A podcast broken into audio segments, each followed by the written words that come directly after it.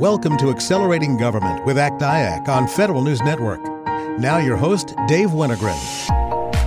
Welcome to another episode of Accelerating Government. For over 40 years, the American Council for Technology and Industry Advisory Council has served a unique position in the federal marketplace as a nonprofit whose purpose is to bring together government and industry leaders to accelerate government mission outcomes through collaboration, leadership, and education. On the first half of today's show, I'm delighted to be joined by Maria Roat, the U.S. government's Deputy Chief Information Officer and former president of the American Council for Technology. Welcome to the show, Maria. Thanks, Dave. Great to have you back on the show. And uh, since the last time you were our guest, the administration has released a new president's management agenda. The new PMA will clearly be a galvanizing force for federal agencies.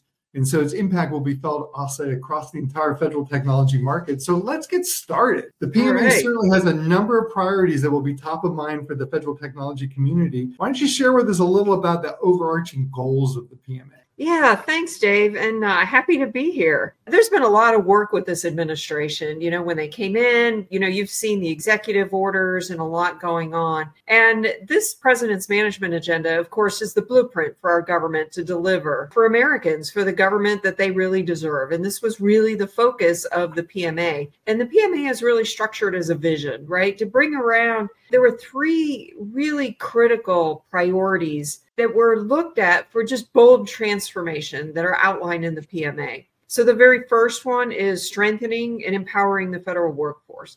We talk about this all the time, but there's been so much activity already. There's going to be more to follow on that.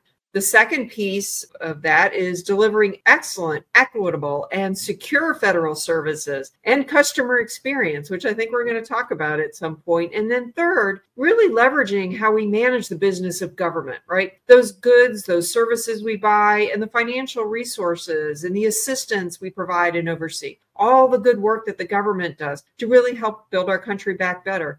But the PMA is simple, but it's really powerful. And that three part approach really builds on the lessons learned across the administrations, continuing to build up and really strengthening our capacity to deliver for all the people in this country.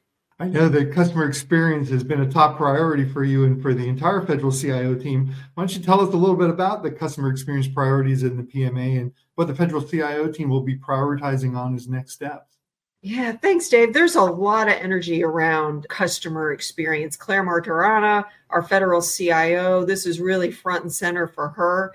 And this is really ongoing improvements, how the government operates and performs, right? When you look across the entire federal government, there's a lot of work that's been launched by each of the prior administrations in a wide range of capabilities, systems, and, you know, and this includes all the ongoing efforts around cybersecurity, IT, data management, data science, all that work. But this work um, is really going to continue. And this second PMA priority is about delivering excellence equitable secure federal services. And really this this interaction we have between the government and the public this is an opportunity to deliver value and competency. That americans expect this. Every time you come to um, a government site the public doesn't care which agency it is. They know they have to do a thing with the government.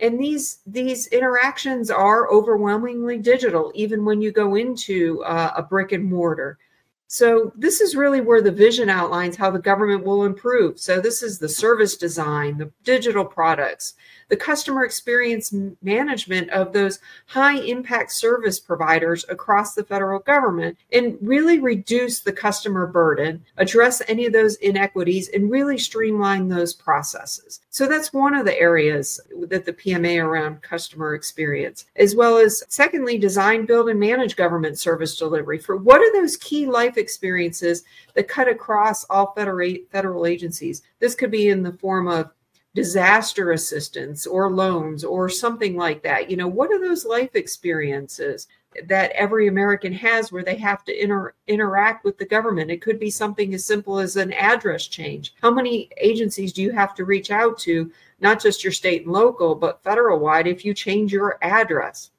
And then the third item is really identifying and prioritizing you know the development of federal shared products right those services the standards to make sure that that it's simple, it's seamless, and secure experiences across all of those providers. So looking across those three areas, that's really the big focus around the customer experience. And there's a lot of energy around this, not just with the federal CIO, but across all of the agencies and the leadership across the board. And your team's already been delivering on that on that goal because you've already released a, a very good executive order on it too. Yeah, exactly. Very good. Well, you know, as they say, the, the two biggest problems with large system implementations in government are when it takes too long or when it becomes too detached from the customer. And so it's excellent work that you're all doing in that space. Another key topic of the PMA is a digital transformation. And so can you tell us a little bit about what we're doing? What are our next steps about making the government more digital? You know, Dave, this is this is where I get I get excited, I think, because there has been so much going on in the federal space. So this is my opportunity to kind of uh, put my hat on and be the cheerleader for all the work uh, going on across the federal government, um, and and give credit to to the agencies where they're really leaning in and this is really taking advantage of cloud and the cloud capabilities whether it's ai you know leaning in on using those cloud resources to really take those data sets and bring it to the next level and do something with it for decision making or analysis or all the work that's going on, whether it's engineering and research and science, all the scientific applications. Um, but the CDO Council is really leaning in on a lot of this work. So I talked a little bit about data, and, and agencies are really making a lot of progress and making data available in key areas, right? Whether it's climate, energy, agriculture, maritime, you know, oceanographic, um, and and the open data effort will continue to mature. You see some of that posted out online, some of the data, and you're going to see more and more of that. But on the digital transformation front, this really covers so many fronts, not just data, but also moving to the cloud and tying that into the customer experience. And when we talk about data, the federal data science training program, you know, we had 61 participants. We graduated earlier, actually a year ago and the and the big piece of that is agencies have taken that playbook and they're implementing that on their own and really using the data and the data science to really build out those AI capabilities. I was uh, I've been doing a lot of reading um, over the last week, and it's just phenomenal how much activity is going on across the federal government using the data and really using it and applying those algorithms across the board. And when you think about the training and the data science training program, um, in Department of Air Force, for example, you know, new cadets can major or minor in data science, right? They go into all kinds of mission areas, regardless of the technology and the space. But the Air Force is really leaning in on creating that that data talent. And so there's, you know, uh, when you talk about digital transformation, it's just not technology, cloud, and you know, shutting down data centers, but it's also leaning in on things like data and natural language processing, AI, and all of those capabilities. And this is where we're really starting to see some some really big strides across the federal government. And some of this you're just not hearing about. Um, one example on digital, there was a pilot that was done over at NASA recently, and they did a pilot around taking the data that's needed to inspect an astronaut and what they wear when they go in space. So think about the glove that they wear right? And the inspection steps and all the data that's collected to inspect it. That takes 130 hours of time for people to go through that data and analyze it. And they've used the power of the cloud and the technology to pull that data in using AI and all the algorithms around it. And they've taken that down to seconds. And this is really where the federal government is leaning in and and again, seeing these examples over and over again across the federal government is pretty exciting. It really is. There are so many good things going on. And, and by hearing about the success stories, it builds confidence for others to take the plunge too. We're going to take a short break now. We're talking with Maria Roat, the federal deputy CIO, about the president's management agenda. I'm Dave Wennergren, and you're listening to Accelerating Government, brought to you by Act IAC on Federal News Network.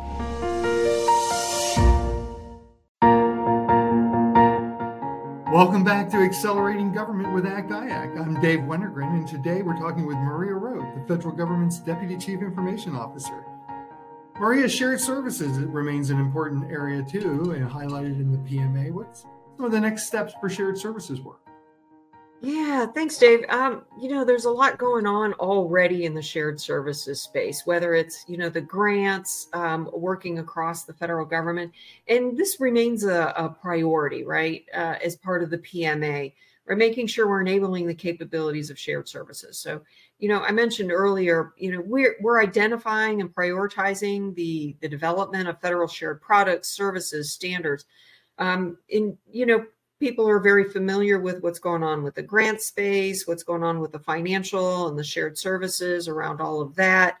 Um, and but there's there's you know we all know that there's so many offices in the government. They all provide the same type of services. And this is where really where leveraging and consolidating and taking advantage of modern capabilities which really saves a lot of taxpayer money and really makes the delivery of services more efficient when you look at agencies that are I, uh, coming back to the grants again, you know, a lot of agencies were doing grants on their own, and then they started using HHS's shared services, and then you saw more agencies, and so this allows agencies to really focus on the mission that they are really good at, and and let somebody else run the shared services that's also very good at those shared services. So when you think about financial shared services, this is all about the Treasury Department, right? And establishing Treasury as that shared service provider for the federal government because not every agency is a financial expert and should they be running by those financial system. So there's a lot of opportunity in the uh, shared services space. And this includes, you know, some of the services that GSA offers as well. But this is again allowing the agencies, giving them the opportunity to better focus on their mission so that they can, you know, deliver those high value services to the American public. And again, shared services is also the opportunity to make sure that we're using the latest and greatest in technology, you know, those business processes, and also elevating opportunities for the workforce to learn and keep their skills current as they're focused on whether it's a shared service or those mission opportunities and those mission areas of focus for the agencies.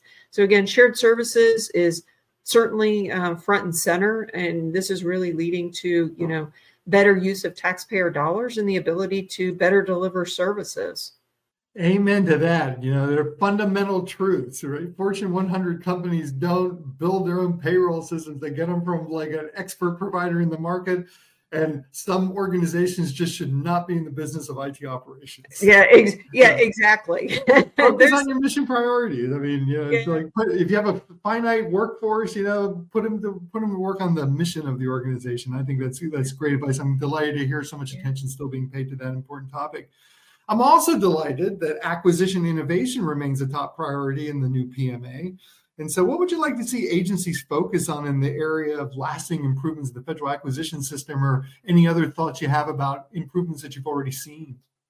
Yeah, you know, across the federal government, there's some really good pockets of acquisition acquisition innovation, right? The FAR really does have a lot of flexibility in it. And, you know, for the agencies across the federal government, I'm going to pick on maybe Harrison Smith over at the IRS and he's really leaned in on how they're using small procurements to really do some innovative things.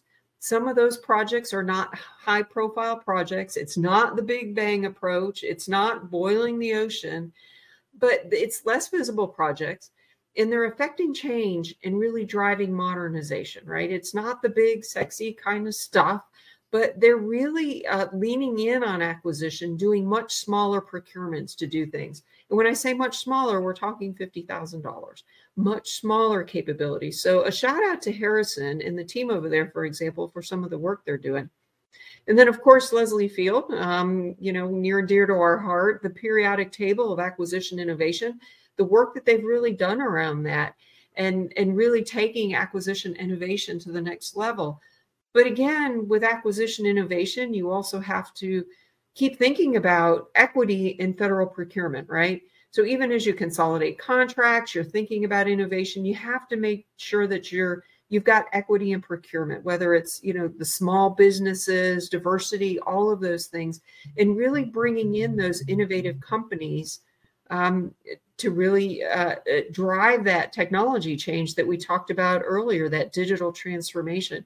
So, acquisition innovation, you're seeing really good pockets of it across the federal government, uh, where where folks like Harrison and Leslie are really leaning in on being creative in their acquisitions to try things, showing success, being agile in those contract awards and and continuing to deploy and continuing that transformation. Yeah, you know, there, there's the FAR is a really big document and there and we don't use it all, right? There's a lot of flexibilities built in. If you like you said, people are just willing to take a chance, mm-hmm. do some experimentation, try like a more flexible approach that matters for what you're trying to deliver. I'll tell you, Dave, as a as a CIO, I was always pushing my acquisition folks to be creative. Well, why can't we do that? Can we do something smaller? Can we just, you know, uh, you know, can I leverage, you know, just something as simple as leveraging um, the GSA uh, some of their BPAs and things like that. So I don't have to go out and do this big bang approach on procurement and big RFPs and things like that. You know, little things like that, and not just you know, and leaning in on some of those smaller fifty thousand dollar contracts and things like that really made a big difference for me as a CIO also. Yeah, that that cabal of the chief financial officer, the chief acquisition officer, and the CIO is just like important recipe for success. Yeah, no As kidding. We talked about many times on the show. The vast majority of that ninety plus billion dollar federal IT budget goes to the private sector. So. Yep, that's yeah. for sure. So I have to say, you know, you were recently in the headlines too, Maria, because there was an announcement in the news just the other day that you'll be retiring from federal service in a couple of months after what I will describe as an extremely distinguished 40 plus year career. Must have started as a small baby, I think. So, um, so you know, we have a couple minutes left before we end this segment, and I just wonder, you know, if you have some parting advice on leading change, leadership, mentoring the next generation. You know, what what, what would you like to leave with our audience of industry and government executives? Um, thanks for that question, Dave. I, uh, I, I probably can sum it up. Um, I've had a tagline in my email for a very long time, for many years, and um, and and really uh, i'm gonna i'm gonna um, share it here. It says i get up every morning determined to both change the world and one hell of a good time. And sometimes that makes planning my day difficult. And that's kind of how i i think i've approached um, a lot of things i i do. Because i get up in the morning and i say well what am i going to do? What am i going to change? What can i do? And what can i do differently? And i think um, you know having a good time along the way is is so important. And that quote's from E.B. White by the way. Um, but i think I, I i like to think that i've carried that with me right? Get up in the morning wanting to make some change wanting to make a difference but having a good time along the way. And i've always tried to i've always tried to do that especially with my teams whether it's you know celebrating those small successes buying a great big honking cake and you know, whether we were shutting down a data center or moving something to the cloud or doing a thing and having fun with the cake and what was written on it and and and even if it's some of those little things just having fun with it and celebrating the small successes. And i think i think that goes a long way to you know really driving change and transformation that you need to celebrate even those little successes along the way those are powerful words complex change is hard and takes time and if if you can't keep a positive attitude about it, you get like beaten down by like you know the perturbations of change. And uh, you know, as they say, you, you can't choose everything, but you can choose your attitude. And so I, I, for one, having had the joy of working with you, I'm delighted that that's your bumper sticker because you know there is big change ahead of us. And it will only happen if we can have a positive constructive attitude about getting it done. Uh, Maria talked about the acquisition innovation periodic table. You can learn more about that from the OFPP website, and you can also learn more about it from ACT IAC if you go to www.actiac.org. Maria, yeah. And I think Dave, one more thing that I would add, and this is the the other bumper sticker. Um, I do not intend to tiptoe through life, only to arrive safely at death.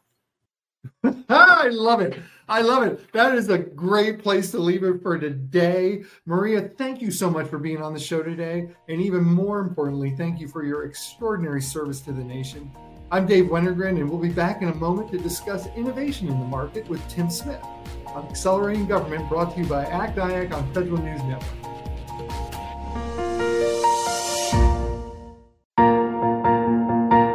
Welcome back to Accelerating Government with ACT IAC. I'm Dave Wennergren, and on the second half of today's show, I'm joined by Tim Smith, president of OnPoint Consulting and a longtime innovation leader in the federal market.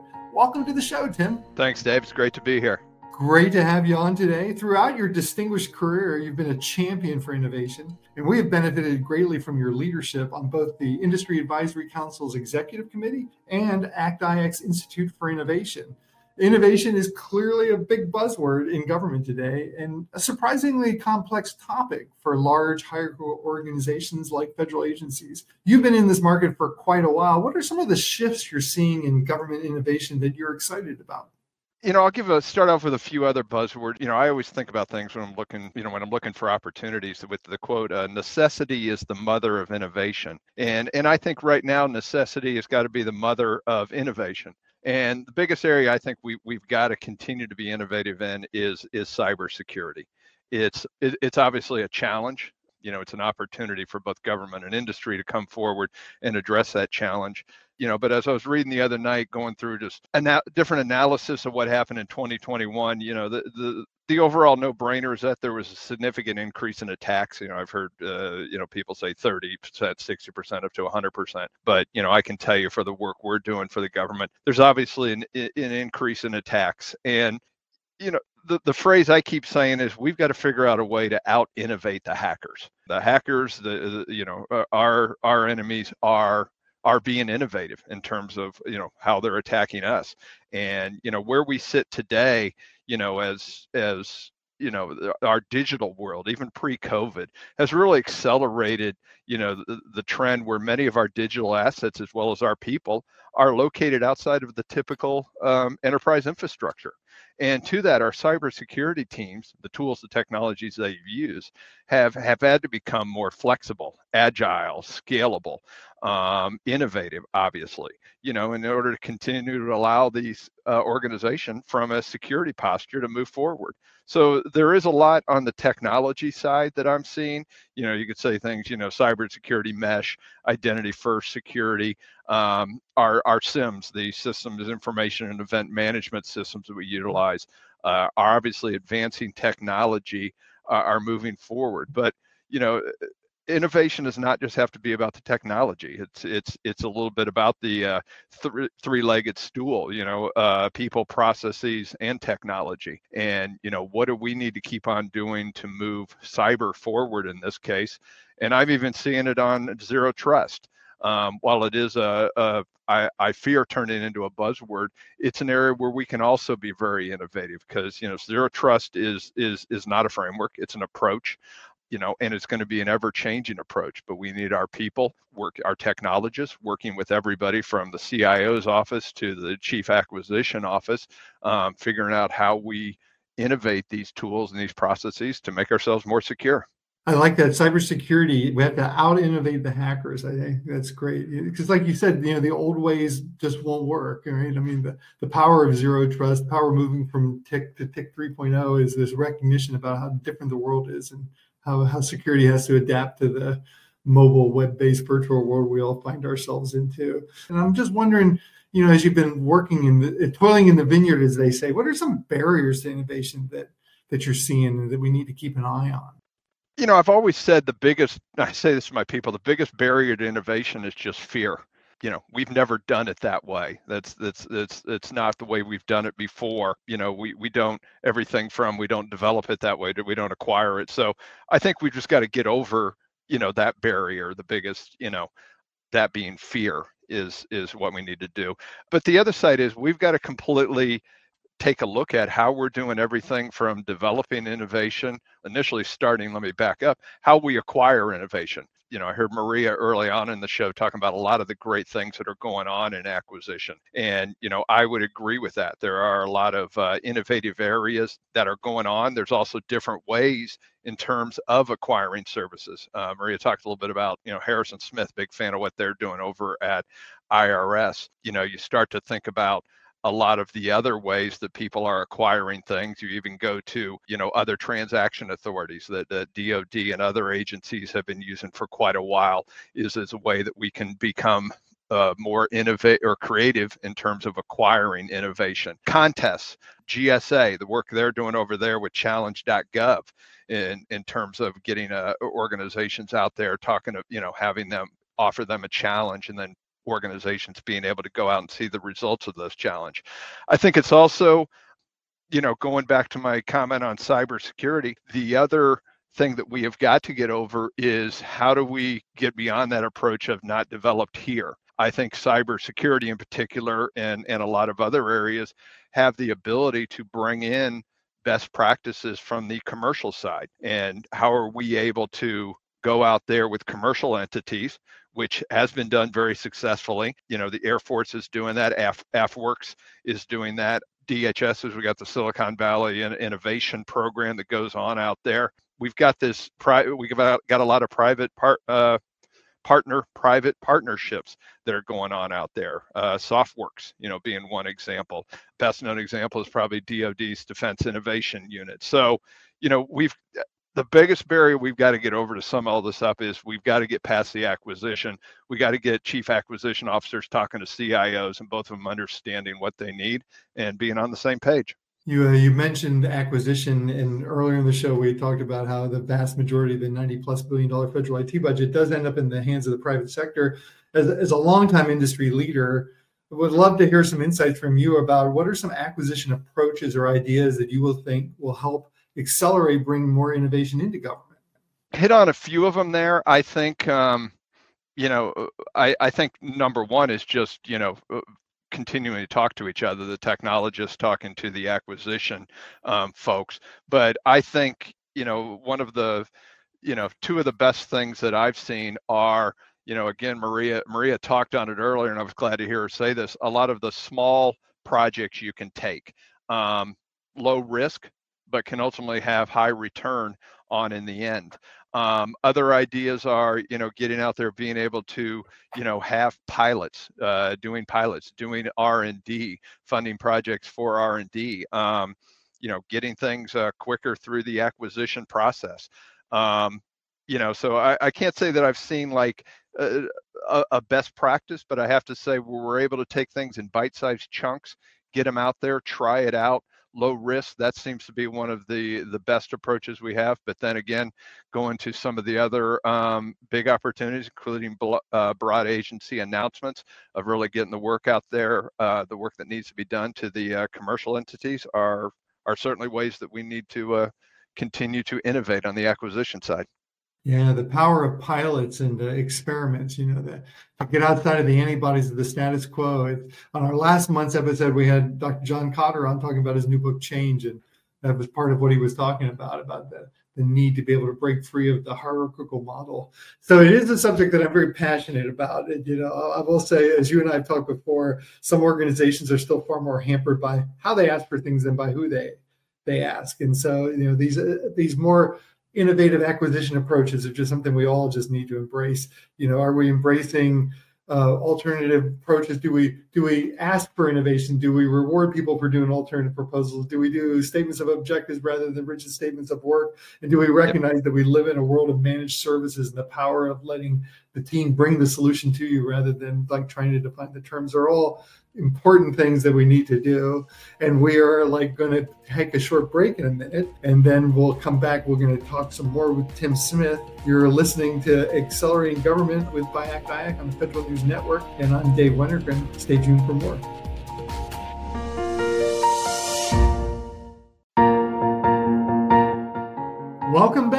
Listening to Accelerating Government, brought to you by ACT IAC on Federal News Network. I'm Dave Wennergren, and we're talking with Tim Smith, president of OnPoint Consulting and a member of the Industry Advisory Council's Executive Committee. Tim, you've been such a leader in, in ACT IAC for a long time now, and, and you are a clear leader of our Institute for Innovation. I was wondering if you could talk a little bit about the work of the Institute for Innovation, and particularly then build on that about some of the work you're doing around Innovation Roundtable. Yeah, absolutely. I'm incredibly excited to be uh, to have been a part now for several years the Institute for Innovation, and you know it's important for not only what I what I believe I can give to ACT and government, but also what it gives back to me as well as my company OnPoint. Uh, for for those that don't know, you know the institute uh, was established to help government apply the most innovative uh, pro, uh, you know uh, practices and technologies. Exactly what we're talking about here. We wanted to uh, you know as a as an industry group that then has advisors from government help us out. We wanted to really be able to take uh, tools, technologies, best practices from both public as well as uh, the private sectors to help the government solve some of its most challenging problems. And and to build on that, what we're going to be doing with the roundtables, let me let me back up a little uh, for people that may not know, but ACT IAC during each uh, presidential election cycle um, identifies important issues and recommendations to improve government services and operations. And so, with this latest administration, uh, ACT IAC did put together a capstone document as well as uh, recommendations and, and, improvements around three areas um, improving customer experience and transformation service delivery accelerating agility in government, and transforming infrastructure and managing risk. Uh, you've also seen a number of those topics, you know, as Maria was talking earlier, coming up, uh, came up within the PMA. So the goal then is now that we've uh, submitted these transition papers, you know, how do we keep the conversation going around those? And so what we're going to be doing is we're going to be rolling out the innovation roundtables. And our roundtables are going to build on the presidential election project. And what we're going to do is focus them instead on just innovation.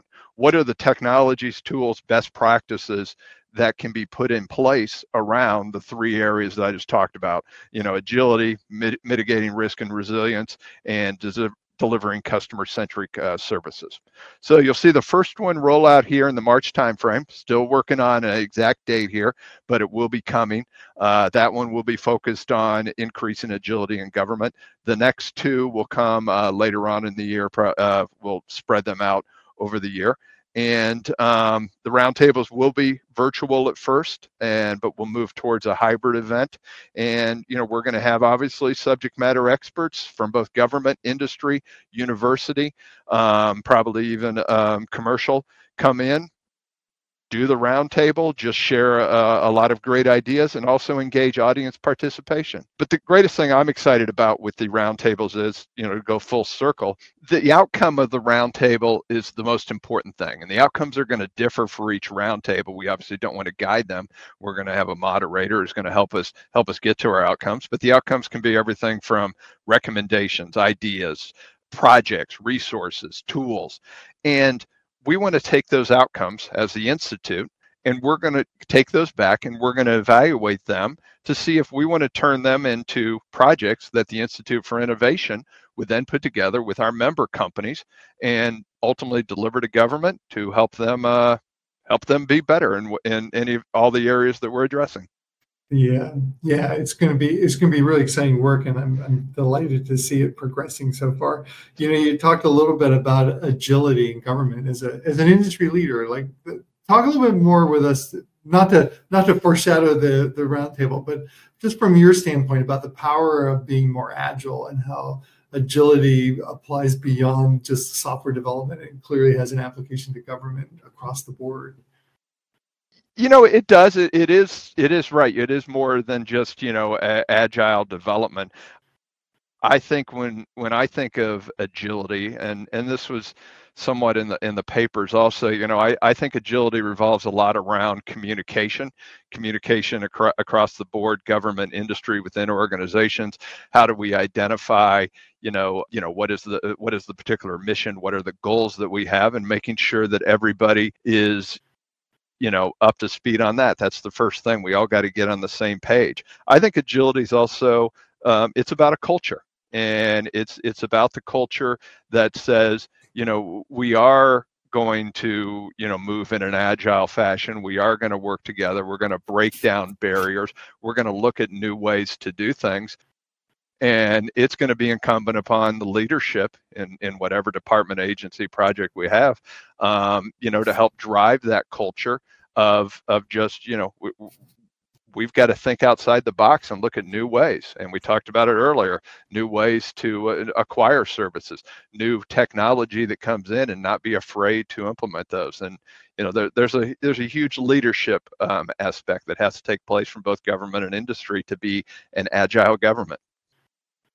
I, am sure that you know you've seen probably better than most that that agility issue has been like front and center for us for the last couple of years as we as we moved into the pandemic and had to radically rapidly shift to a virtual world.